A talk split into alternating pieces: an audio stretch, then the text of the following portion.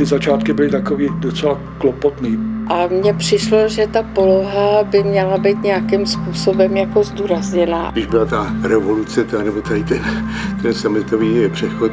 Ve zdivočilé postmoderně bude nejsilnější když z toho uděláme takový pražský Manhattan. To je dlouhý proces, byla na to mezinárodní komise a spousta odborníků. Práce po té revoluční době. Se všechno dělalo ručně na koleně a běhalo se s rodičkama po Praze. Xeroxovaly ty realizace ze zahraničí. Tam jsou takový bílý místa.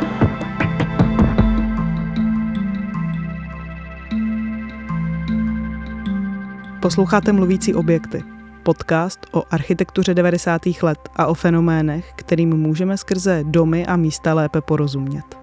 Já jsem Alžběta Žabová. A já jsem Petr Bureš. Jsme architekti a v tomhle podcastu vás společně provedeme místy, která si možná z pražských ulic vybavujete, nebo jste si jich možná nikdy nevšimli.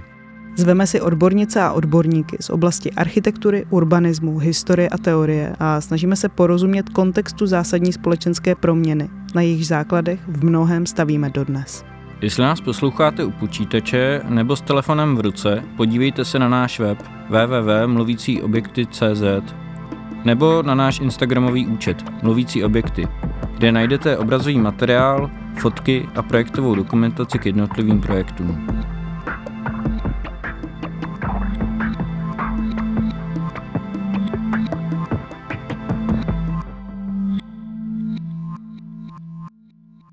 Celý podcast Mluvící objekty nás přenese do období 90. let. Do doby, kdy jsme s Petrem oba vyrůstali a dětskýma očima koukali na opršené pražské fasády.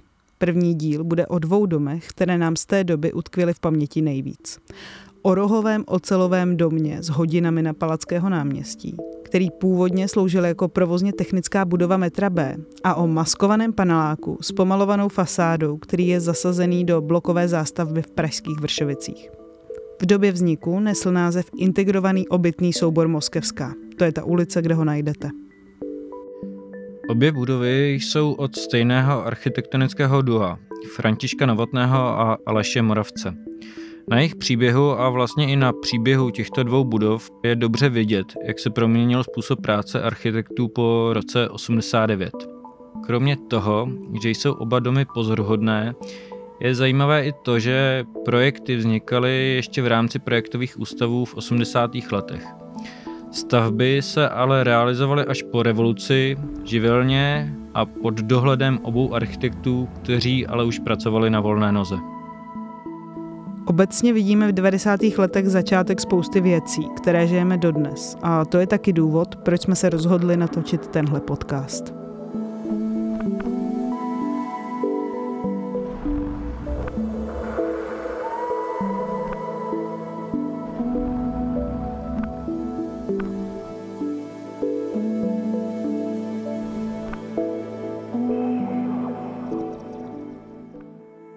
Stojíme u řeky na Palackého náměstí a koukáme na rohový asi šestipatrový dům.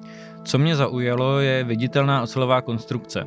Na vrcholu římci jsou transparentní ručičkové hodiny a pod nimi obdelníková digitální obrazovka přibližně velikosti billboardu, tak 2 na 4 metry, na které běží reklamy. Dům je barevný, střídá se na něm červená barva ocele a zelené keramické obkladačky. Tenhle dům jsme si vybrali právě kvůli hodinám. Jednak proto, že transparentní ručičkové hodiny působí na fasádě trochu bizarně. Na druhou stranu je to prvek, který funguje dobře jako orientační bod a přísné budově dodává milý a jakoby měšťanský vzhled. A právě příběh hodin dobře ilustruje vznik a vývoj celé budovy.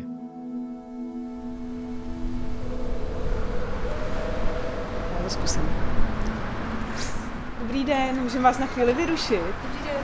Uh, my natáčíme audiodokument o tomhle domě a zajímá nás, co si náhodní kolem jdoucí o tom baráku myslí. Jestli třeba, jestli jste třeba schopná ten barák charakterizovat jedním slovem nebo jednou větou.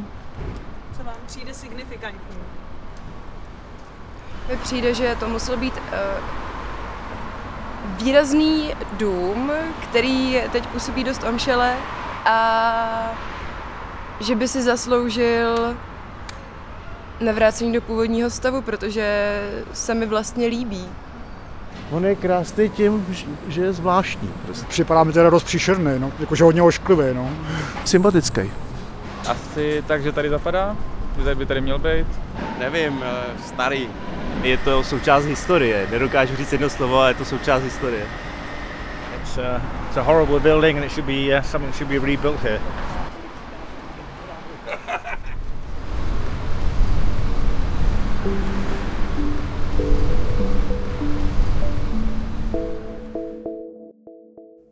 Také dost těžké si správně typnout, kdy byl dům navržený nebo dostavěný.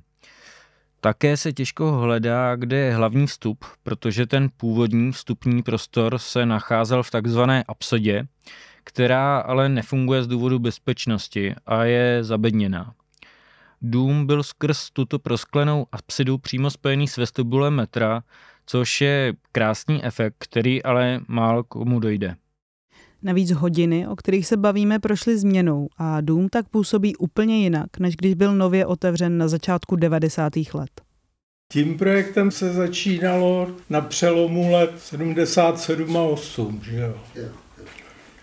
Kdy vyšla charta. V suterénním prostoru na Pražské letné se potkáváme s architekty provozně technické budovy metra na Palackého náměstí, Alešem Moravcem a Františkem Novotným. Na stolech popelníky a pootevřená okna, celá zalepená tvrdým papírem. Vypráví nám, jak se rodil nápad na ten náš, teda jejich dům na Palackého náměstí. To, že náměstí, na kterém náš dům stojí, dominuje socha Františka Palackého, si uvědomovali už architekti budovy. Když si někdo například fotí Palackého pomník, je velká pravděpodobnost, že náš dům bude mít v záběru. Byl známý nějaký takový ten Havlův text o bezčasí, o tom, jak žijeme v čase, který neubíhá, když to hodně asi zjednoduším, tak to bylo takový, že nás napadlo. Tady sedí Palacký, píše svý dějiny, tak za zády by mohl mít hodiny, aby si lidi konečně všimli, že ten čas odkapává. Historka s palackým a ubíhajícím časem jako vhodným motivem na fasádu významné budovy podle slov architektů otevírala dveře k realizaci celého projektu. Ale zajímavý na tom je, že bylo obtížné najít jako výrobce těch hodin. Projekt souvisel s výstavbou tehdy nové linky metra B a proto také nese ten složitý název provozní technická budova linky metra B. Projekt na budovu se začal zpracovávat v roce 77 a pracoval na něm projektový ústav hlavního města Prahy, ve kterém architekti Moravec a Novotný pracovali. Projektový ústav výstavby hlavního města Prahy byl projekčním kolosem, který zaměstnával okolo 800 zaměstnanců různých profesí, od architektů, statiků a dalších specializovaných profesí, až například po kresličky. I když se jednalo o státní ústav, tak ale i tam se jednotlivé zakázky zadávaly tak trochu podle známosti. Vlastně podobně, jak to známe z 90. let nebo ze současnosti, kdy soukromé zakázky jdou přes osobní vazby. Jednak jsme měli dost jako podporu lidí, kteří byli vlastně investory toho objektu, že jo, to, což byli naši přátelé, a přišli s tím, že teda je možný využít a teď z čeho budou ty jednotlivé body, které jsme vymysleli, že jo, ty, ten systém grafický. Pro fasádu byl zásadní prvek digitálních hodin, ale nepředstavujeme si současné displeje ani opravdovou digitální technologii. Technologie digitálních hodin počátku 90. let spočívala v tom, že se hledalo, z jakého vozidla použít reflektory, aby to celé fungovalo. Digitální rastr nahradili světla tehdy dostupných osobních vozidel tak se tam uplatnili světlomity z Octavie. Tehdejší. Tehdejší, že jo, což bylo i pro mě velice žertovný, protože tehdy jsme měli oktávy, kterou jsem si přivez z Německa. to bylo jako milý a samozřejmě na svoji dobu to bylo asi maximum, co šlo dokázat. To, to bylo takový období, kdy ty digitální hodinky nějak, no lidi, kteří se dostali na západ, tak si to tam tuď vozili, že jo. Tady byly primky, analogový tikťák, a zvenku se vozily hodinky, které svítily a Hodiny na fasádách domů plnily po staletí praktickou funkci, kdy udávaly tempo továrním budovám a nádražním halám. Současně měly ale také funkci symbolickou a orientační. Jako příklad můžeme uvést staroměstský Orloj. Význačné budovy v centrech měst tak často nesou právě tento symbolický prvek. To mi jako přijde vlastně zvláštní, že ty hodiny, které nejdřív vznikly jako by protest, vlastně po těch 90. letech skončí jako reklamní plocha, že, jo? že to je jako... Je to u, normálně doklad doby. No, jasně, no.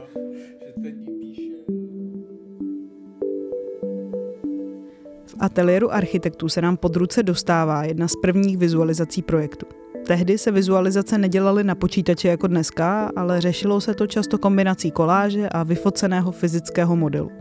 Zaujalo nás, že na ní digitální hodiny nepůsobí digitálním charakterem. V koláži byla snaha o to, aby pod digitálními číslicemi hodin prosvítala fasáda a barevnost domu. Některé návrhy jsou z dnešního pohledu dost odvážné. Například na jednom je dům celý černý. Finální podoba domu je ale zeleno-červená a podle nás působí vlastně hodně nadčasově. Červená je barva ocelového rastru konstrukce a zelené jsou keramické obkladačky, které tvoří výplň konstrukce. I dnes je vidět, že s barevným řešením si dal někdo práci. To bylo zase hodně podmíněný, že jo? My jsme strávili x dnů na cestách po republice a prolejzali jsme ty keramičky.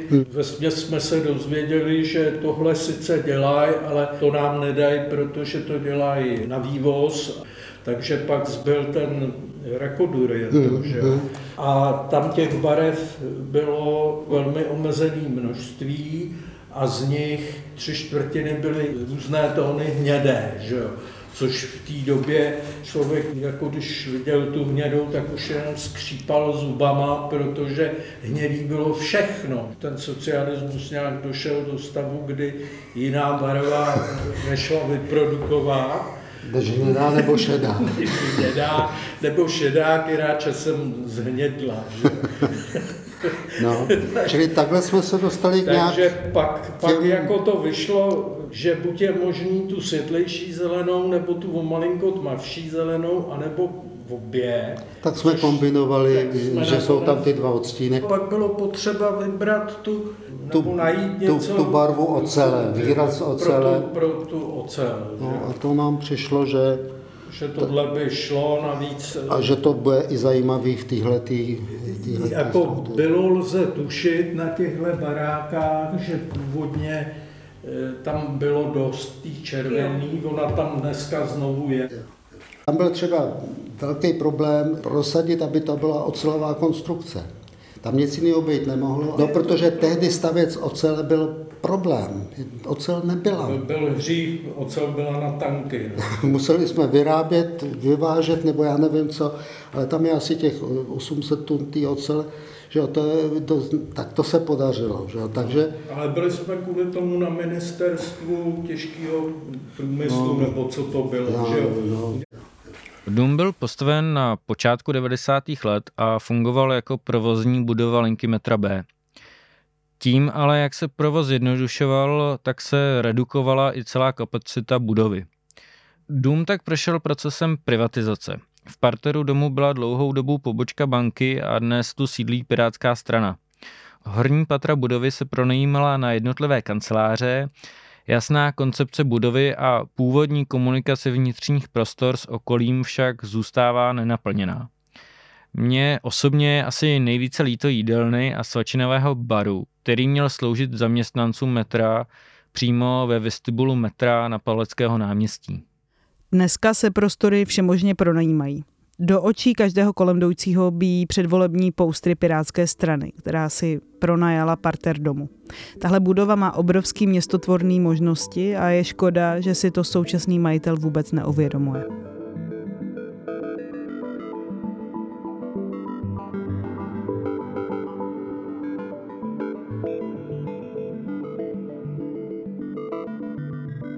Z Palackého náměstí se přesouváme k druhému domu ze zkoumané dvojice budov, bytovému domu v Pražských Vršovicích.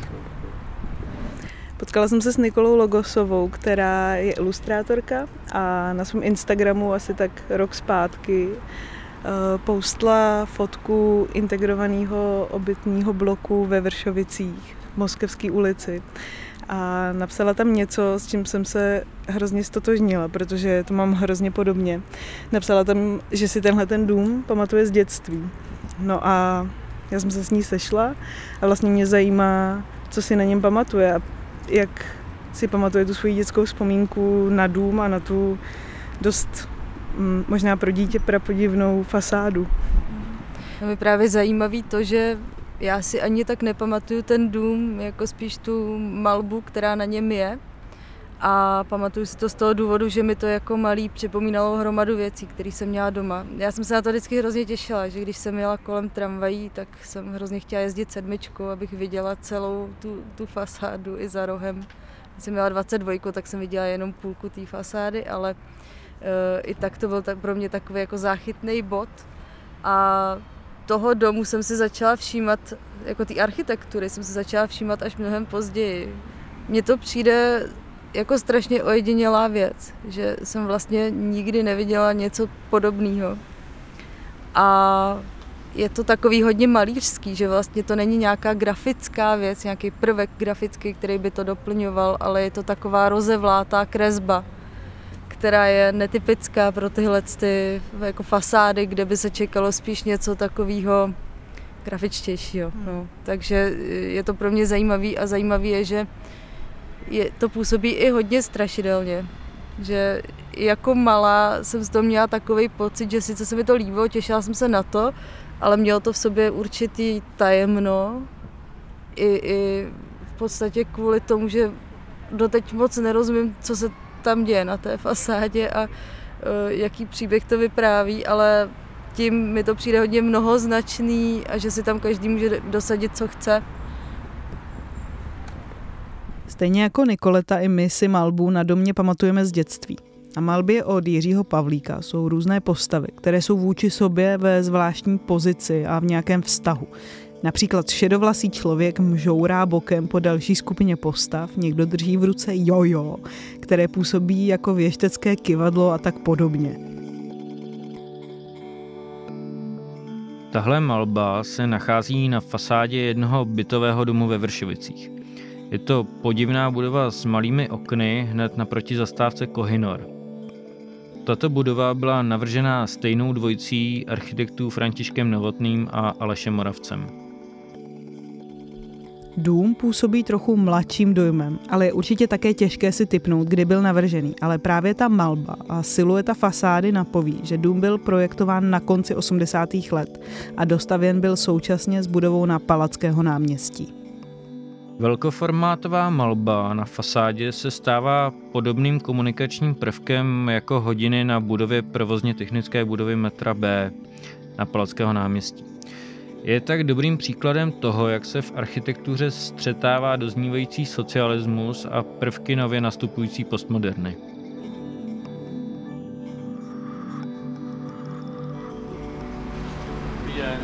Dobrý den.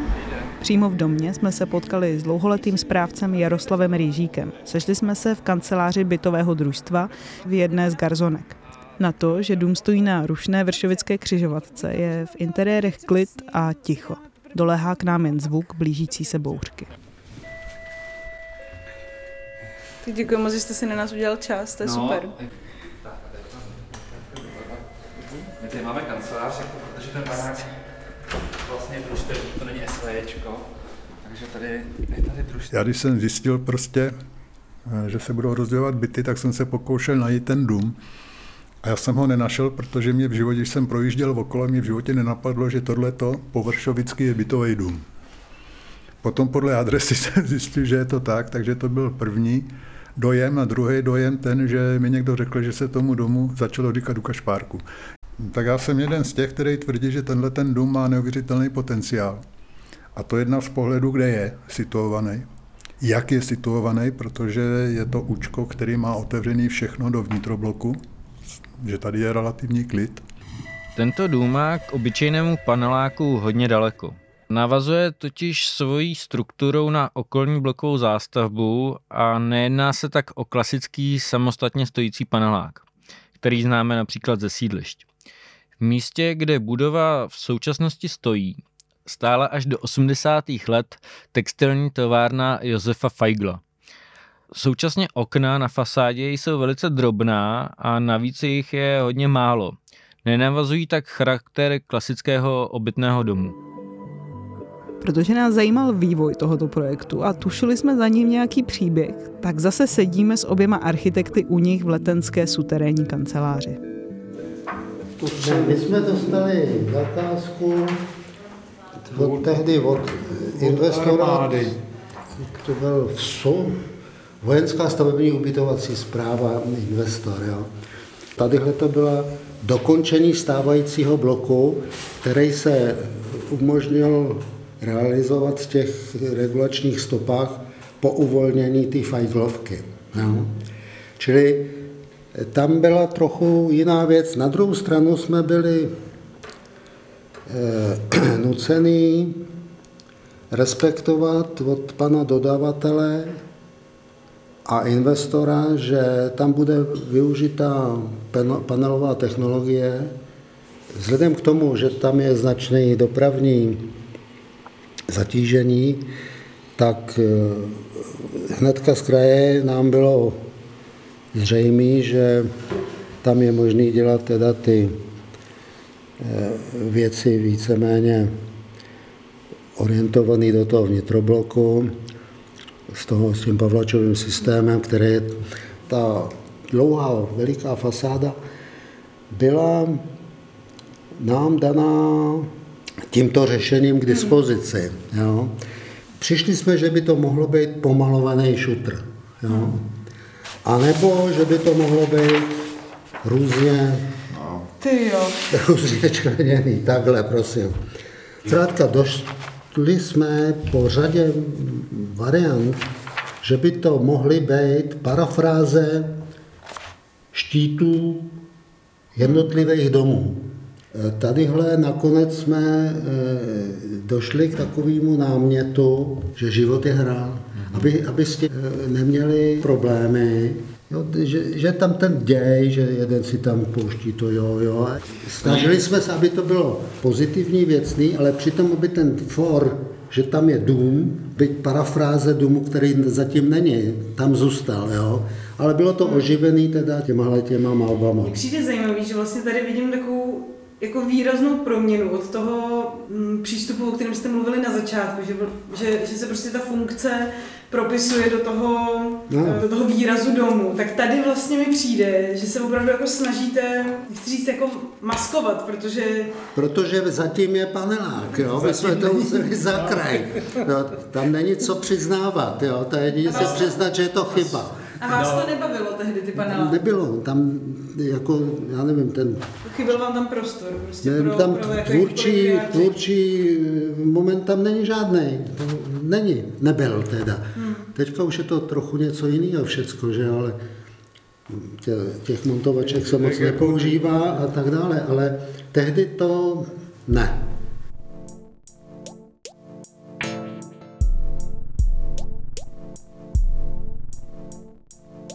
Když František Novotný mluví o montovačkách, myslí tím to, jak se stavby stavěly, tedy systém panelových prefabrikátů. Můžeme si tento systém představit jako jakousi stavebnici, kdy se jednotlivé části konstrukce dopředu vyrobí ve fabrice a smontují za krátký čas na staveništi. Protože se tím celý proces výroby zrychlil a zlevnil, používaly se tak při stavbě sídlišť. U nás se tahle doba kryje s érou socialismu, kdy se touto technologií řešila většina bytové výstavby. Abychom se dozvěděli víc o dobovém kontextu, potkáváme se s Janou Pavlovou, teoretičkou a historičkou architektury. Jana se zabývá postmoderní tendencí v české architektuře, její zájem leží v 90. letech, kdy se postmoderna uplatňovala v naprostém mainstreamu. Téma po revoluční architektury také zpracovala ve své knize Chrámy peněz o bankovních domech, které se s příchodem kapitalismu začaly hodně stavět po celé České republice. Třeba konkrétně tady u těch, těch domů, tak eh, možná víc na tom domě v těch Vršovicích je asi patrný, že to každý přiřezuje jako postmoderně, protože to nese takový jako rysy.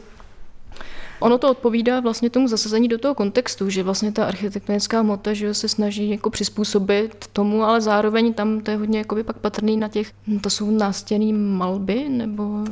Jsou to malby na kámen. Malby na kámen, no, tak na, na, na tom je vlastně patrný, že tam je ta snaha vlastně o nějaký výraz prostě, který jakoby vychází vstříc vlastně těm lidem, že okay, aby když se na ten park podívají, tak mají radost prostě. Takže myslím, že to taková ta jakože humanistická tendence, nevím, jak to jako nazvat, že to byla opravdu tendence, která se snažila ten modernistický jazyk nějakým způsobem humanizovat a přizpůsobit novým podmínkám. Podobně jako se nemohlo používat jako oficiálně slovo trh nebo soukromý vlastnictví, tak ani slovo postmoderna, který opravdu jakoby bylo propojovaný že v tom oficiálním jakoby diskurzu s tím kapitalistickým výrazem vlastně nějakého vkusu, který vychází vstříc té veřejnosti, jako vlastně nějaká populistická jako architektura, tak o tom se jako nemohlo jako mluvit. Ono najednou to slovo postmoderna, jak se to prostě jako z internacionalizuje, stalo se ten, ten styl, tak najednou to bylo spíš tak pejorativně vnímaný, že ti architekti přebírají vlastně jako jenom stylistické nějaký prostě prvky, že vlastně se vztahují k tomu postmodernímu diskurzu vlastně jako jenom, že jako k tomu výstupu těch jako osobností jako západních a že v podstatě tu jejich tvorbu jako apropriují, nebo vlastně jako je tak jako asociativně se k tomu vztahují a vlastně jako to odbíhalo, že od jejich jakoby tvůrčího jako projevu. Mm, je vlastně zajímavý, eh, že to šlo nějakým způsobem i vlastně jako s nějakou tou systémovou změnou v podstatě.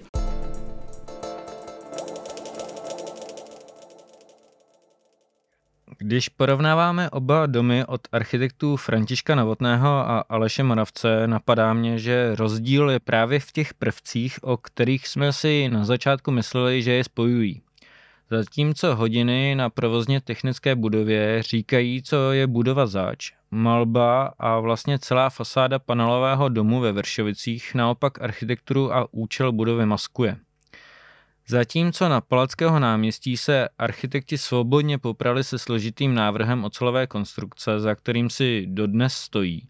Ve Vršovické bytovce viděli jen stavebnici, ve které se nemohli svobodně projevit a taky opotřeli pomalovaný kamenný kabát.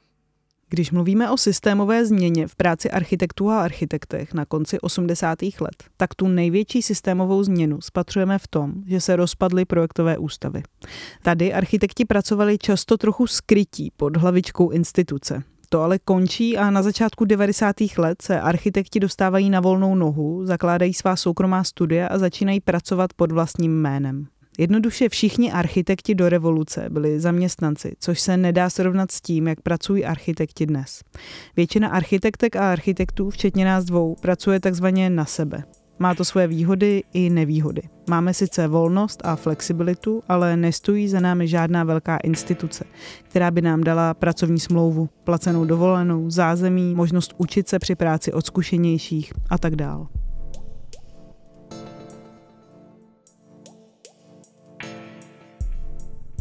Dnešního pohledu mi připadá, že takový státní projektový ústav by mohl být pro mnohé architekty lákavou prací.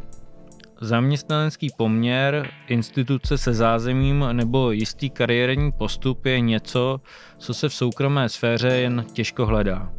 Pracovním podmínkám architektek a architektů se budeme podrobněji věnovat v pátém díle podcastu Mluvící objekty. Jakoby mám skoro až takový pocit jako osobní z těch, z těch jakoby rozhovorů, co jsem dělala, že ti architekti spíš byli nadšený jako z toho, uh, mít tu vlastní praxi. Uh, jako nikdo na to nespomínal um, s nějakou nostalgií. No. Myslíš si, že tam byla i motivace mít kancelář pod svým vlastním jménem? Vlastně nějaká jako touha uh, projektovat pod hlavičkou prostě nějaký svojí vlastní značky? Protože do té doby vlastně nic takového architektům umožněný nebylo. To rozhodně, tak vlastně od toho se potom i odvíjelo, jak ty stavby vypadaly po tom 89.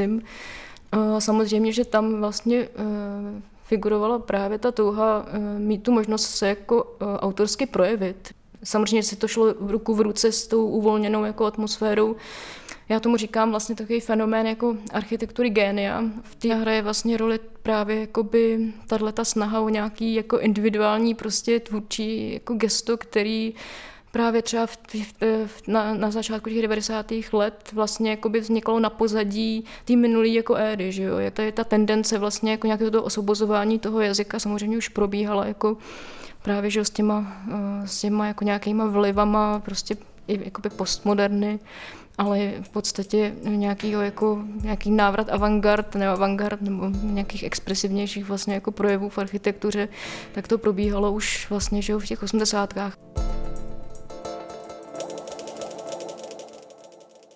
Právě ta individualita a možná i nějaká vnitřní síla, o který Jana Pavlová mluví, je důvod, proč k nám tyhle ty dva konkrétní domy tak promlouvají. Postmoderní prvky, které jsou v architektuře obou staveb přítomné, ještě nejsou tak úplně očividné jako v 90. letech. Nejsou extravagantní nebo nevkusné. Postmoderní prvky jsou na obou stavbách trochu jiné. Na jedné jsou to hodiny na fasádě a na druhé nástěná malba. Tyto detaily nejsou z podstaty věci jednoduché na údržbu a proto jsou dnes často odstraňovány nebo jsou zanedbané a neudržované. Přitom by stačilo, kdyby je někdo včas umyl nebo natřel.